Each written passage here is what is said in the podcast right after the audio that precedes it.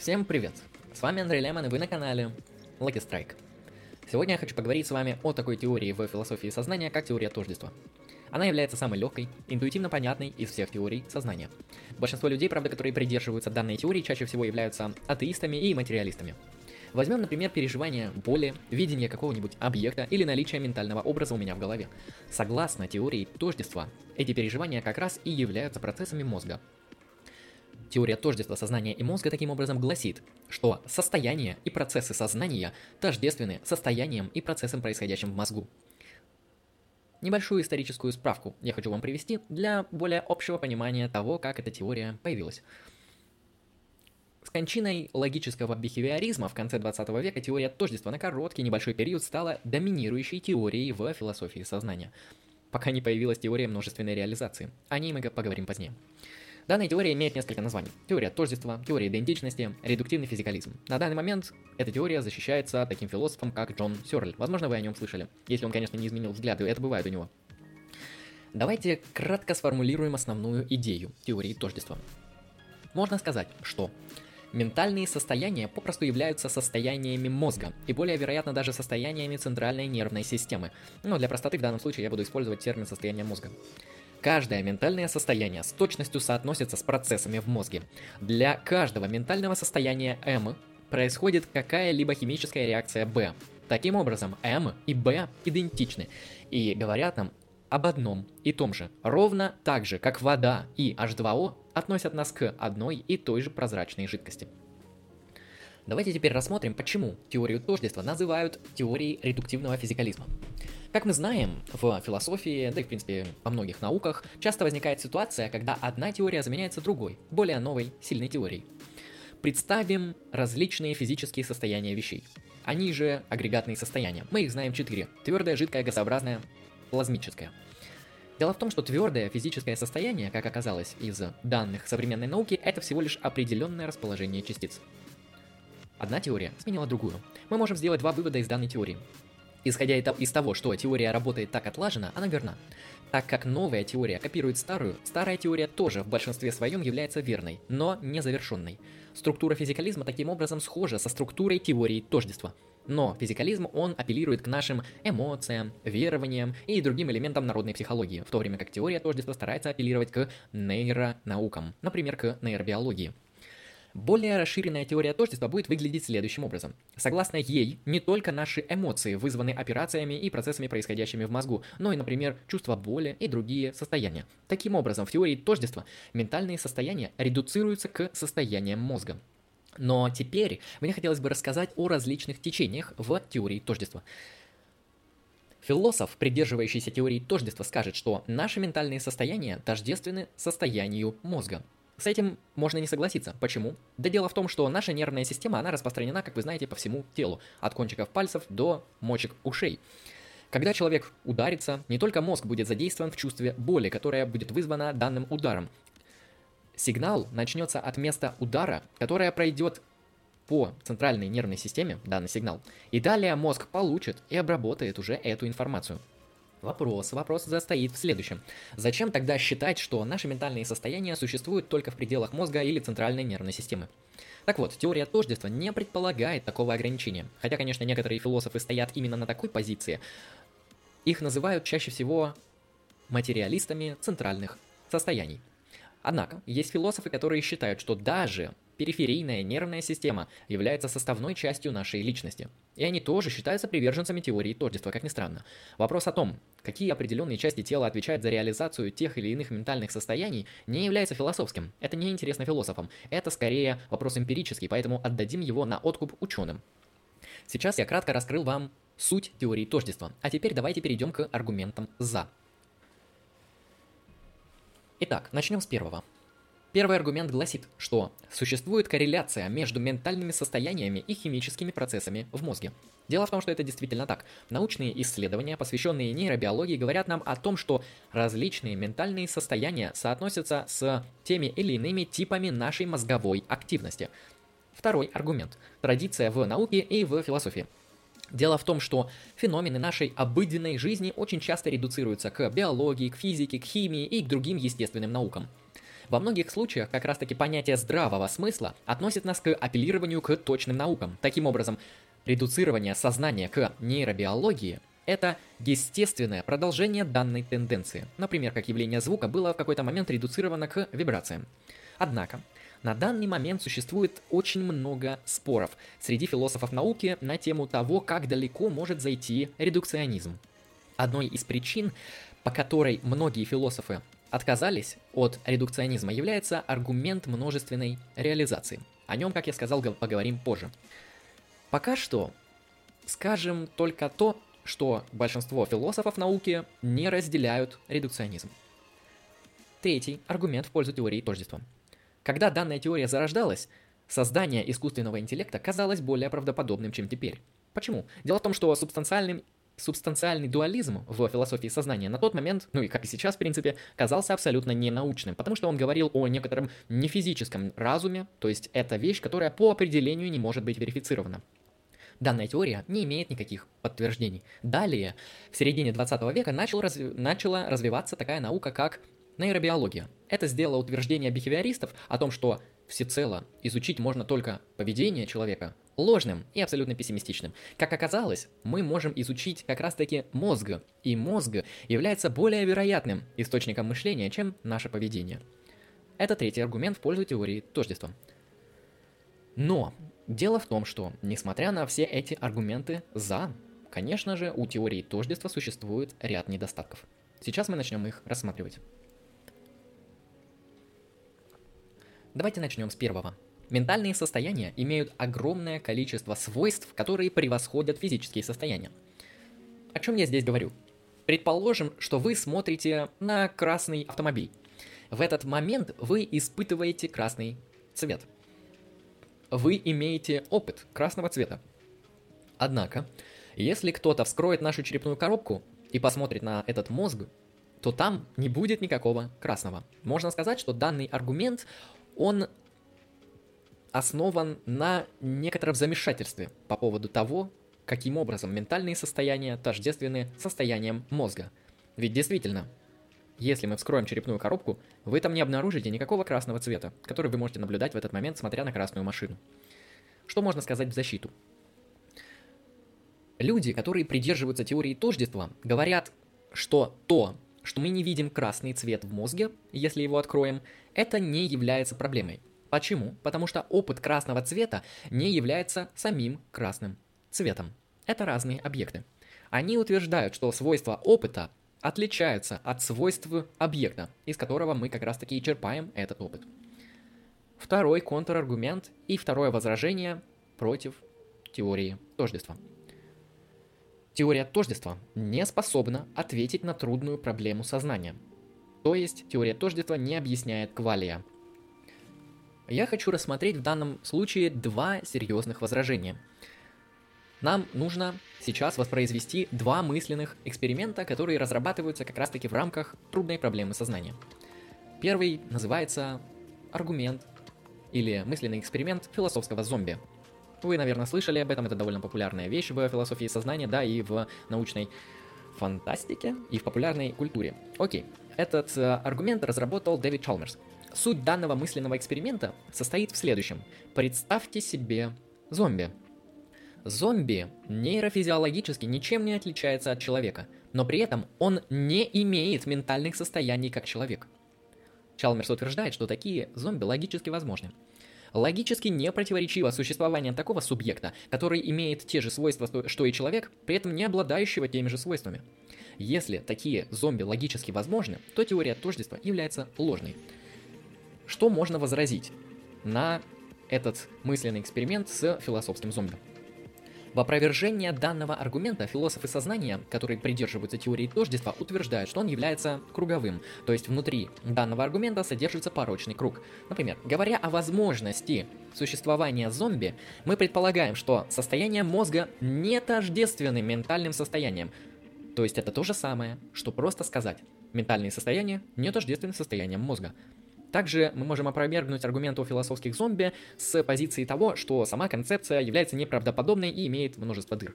Но по поводу того, что в данном аргументе имплицитно содержится посылка о том, что ментальные состояния не тождественны состояниям мозга, Это действительно так. Ну, а представители теории тождества, они просто это не разделяют. Хорошо, дальше. А, второй мысленный эксперимент, на мой взгляд, более успешный, более понятный и интересный против теории тождества. Аргумент от знания или мысленный эксперимент комнаты Мэри. Представьте себе некоторую девушку Мэри. Она провела всю жизнь в полностью черно-белой комнате. Она никогда не видела других цветов, кроме черного и белого. У нее есть, однако, доступ к книгам, энциклопедиям, информации о том, каков спектр цвета. То есть она знает, Мэри, все физические факты о цвете. Она специалист по нейробиологии, она специализируется на цветном зрении. Она, она абсолютно знает все о том, как происходит процесс зрения и наблюдения. А теперь представим, что данная девушка вышла из этой черно-белой комнаты, в которой она была изначально и всегда. И она видит разноцветный мир впервые. А вопрос в следующем. Узнает ли Мэри что-то новое?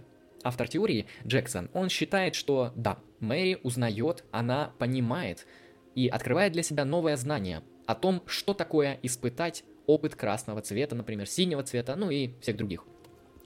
Она получила experience того или иного цвета. Но Вспомним, что до этого она знала все физические аспекты того, как видеть то или иное в цвете. Следовательно, Мэри видит цвета. Она узнает что-то новое, когда выходит из комнаты. То есть, как это объяснить? Дело в том, что у Мэри есть квалия. И эта квалия, этот опыт, например, красного цвета, не является физическим фактом. Квалия – это не состояние мозга. Давайте представим этот аргумент более формально, чтобы уже точно понять, как это работает. Он выглядит следующим образом. Посылка первая. До того, как Мэри вышла из комнаты, она знала абсолютно все физические факты о видении в цвете. После выхода из комнаты Мэри узнала новый факт о цветном зрении. Это посылка номер два. Вывод – Таким образом, не все факты о цветном зрении являются физическими. Вот так вот. Как минимум, некоторые ментальные состояния – это не физические состояния мозга. Что можно возразить данному мысленному эксперименту и данному аргументу? Мы можем утверждать, что Мэри не научится ничего, ничему новому после того, как покинет комнату. Мы можем считать так – Например, такой философ, как Дэниел Деннет, ответит, что если бы она знала абсолютно все факты о цветном зрении, она бы точно понимала, как выглядит, например, красный, синий, желтый, и точно бы узнала этот цвет сразу же. У нее было бы знание. То есть, э, в принципе, данный мысленный эксперимент содержит в себе некоторый элемент абсурдно. Абсурдно предполагать, что без субъективного опыта можно обладать абсолютным знанием. Субъективный опыт включает в себя элемент знания. Третье возражение против теории тождества. Вопрос к теоретикам тождества. Каким образом теория тождества объясняет единство нашего опыта? Дело в том, что сознание кажется нам очень странно и на удивление унифицированным. Человек может осознавать сразу несколько вещей. Это действительно так. Мы можем одновременно видеть оранжевый цвет апельсина, хотеть скушать пирожок – слышать, как на улице играет драм н бейс и так далее.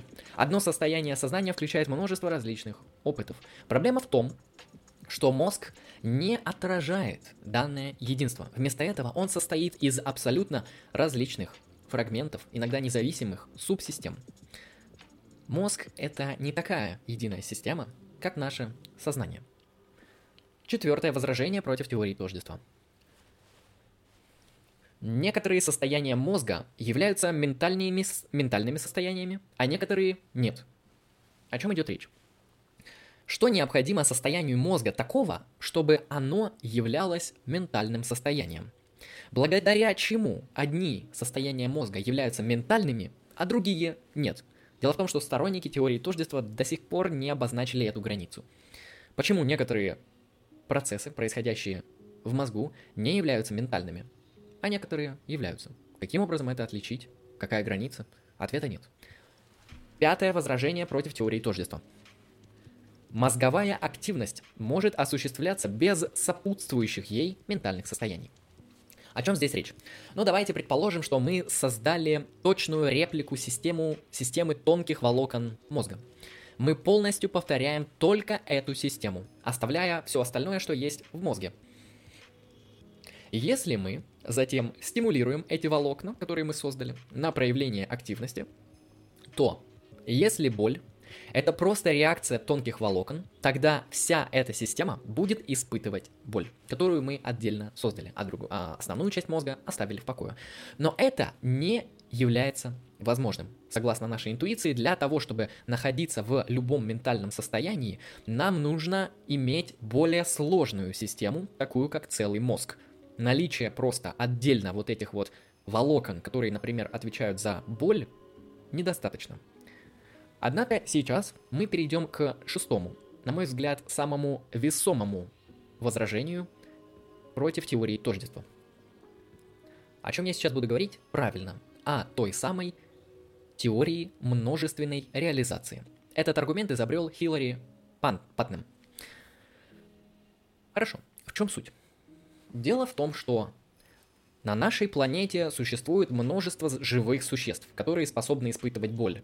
Это могут быть люди, собаки, акулы, моллюски и многие-многие другие существа.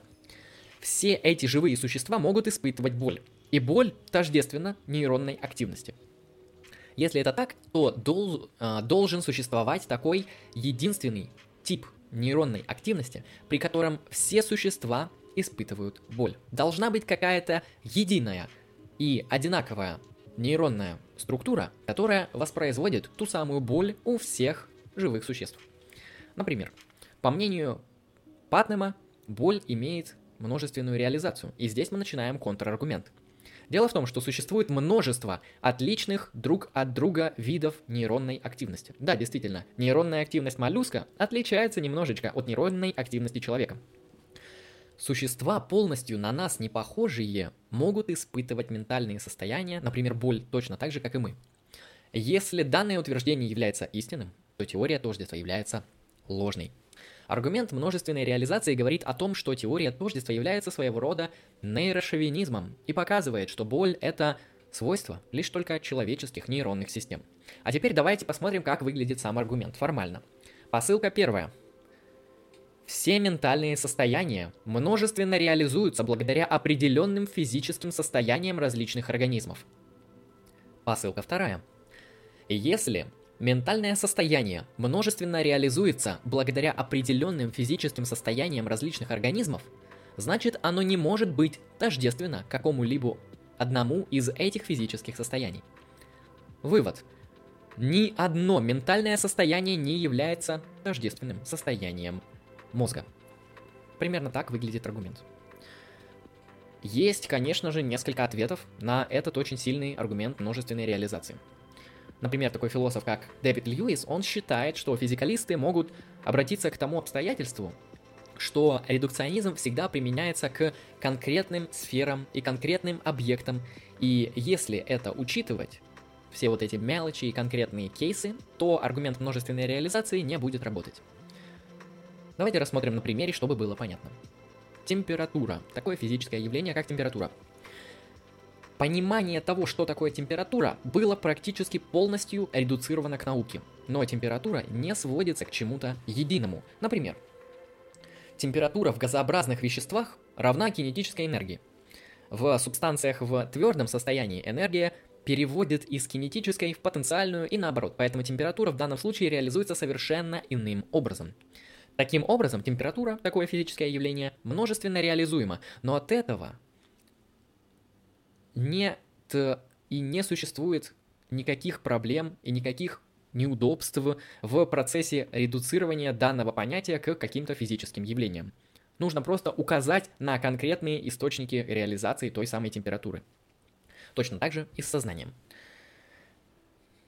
Однако можно легко заметить то, что данное возражение против аргумента множественной реализации является неподходящим и нерелевантным в отношении сознания. Когда мы, например, говорим о человеческой боли и боли, которую испытывает комар или моллюск, не упрощаем ли мы само понятие боли? Суть аргумента множественной реализации в ложности нашей интуиции о том, что боль комара и боль человека – это одинаковая боль. К тому же, сам Льюис говорит, что, скорее всего, мы недооцениваем радикальность аргумента множественной реализации. Множественная реализация применяется не только между человеком и другими существами, другими видами, будь то собаки, моллюски, комары и другие животные. Но нужно учитывать, что множественная реализация может применяться и между самими людьми. Именно так. Например, Пока что существует на самом деле очень мало литературы на тему нейропластики. В рамках нее проводится такая вещь, как гемисферэктония. Гемисферэктония – это процедура удаления целого полушария мозга. Люди, которые прошли данную операцию, могут жить обычной жизнью с небольшим ограничением когнитивных способностей, но физическая реализация сознания у них абсолютно не такая, как и у нас. Для того, чтобы придерживаться концепции Льюиса, нужно а, уточнять не только разницу между человеком, моллюском, комаром, собакой и иными существами, но между человеком и другим человеком. Почему? Потому что физическая реализация боли у Анны – это X, физическая реализация боли у Алисы – это Y, та же самая реализация боли у Степана – это Z и так далее. Это делает данный концепт бесполезным. В ответ на множественную реализацию в данном контексте физикалисты обрисовывают такое интересное и сложное различие между типом и конкретным знаком. Тип и токен, конкретный знак. О чем здесь идет речь? Понятие типа и понятие конкретного знака или токена применяется здесь по аналогии с тем, как соответствующие выражения используются по отношению к словам. Давайте приведем примеры. Телеграмма, на которой написано «люблю тебя, люблю тебя, люблю». Данная телеграмма содержит только два типа слов. Однако, в другом смысле она будет настаивать на том, что здесь вообще-то пять слов. Тут два типа слов «люблю тебя», но в самой телеграмме содержится пять слов или пять конкретных знаков, пять токенов. Потому что, как мы увидели, слов здесь, здесь действительно пять. Сходным образом, конкретная боль, ну а точнее чувство наличия боли, вот это ментальное состояние, Боль тождественна, согласно конкретной теории тождества, конкретному процессу в мозге. Давайте еще один пример приведем, чтобы прояснить эту позицию по поводу типа и конкретного знака. Представьте себе предложение «борода, борода, борода». Написано на какой-нибудь парикмахерской. Почему бы и нет? Как много слов написано в этом предложении? Мы видим, что один тип слова «борода» написан здесь в трех его конкретных знаках. Три токена. А теперь давайте перейдем к анализу ментальных состояний с помощью данного разделения. То же самое можно применить к сознанию. Каким образом? Представим себе двух людей, Фрэнк и Джордж. Оба они боятся огня. В данном случае мы имеем два конкретных знака страха, два токена страха страх Джорджа и страх Фрэнка. Дело в том, что Джордж испытывает страх, тождественный состоянию его мозга. Дело в том, что Фрэнк тоже испытывает страх, но он тождественен состоянию его, то есть мозга Фрэнка. Два комара тоже испытывают страх, только мозг у них работает не так, как у нас. Но вместе с этим в данном контексте поднимается большой вопрос для редуктивного физикализма. Вопрос в следующем. Если сознание имеет настолько разные формы, благодаря чему одно физическое состояние тождественно ментальному, а, другому, а другое нет? На этот вопрос дело в том, что все еще ответа нету. Итак, я рассказал вам теорию тождества, сознания и мозга. Вами был Андрей Лемон. Вы были на канале Lucky Strike. Всем спасибо за внимание и всем пока.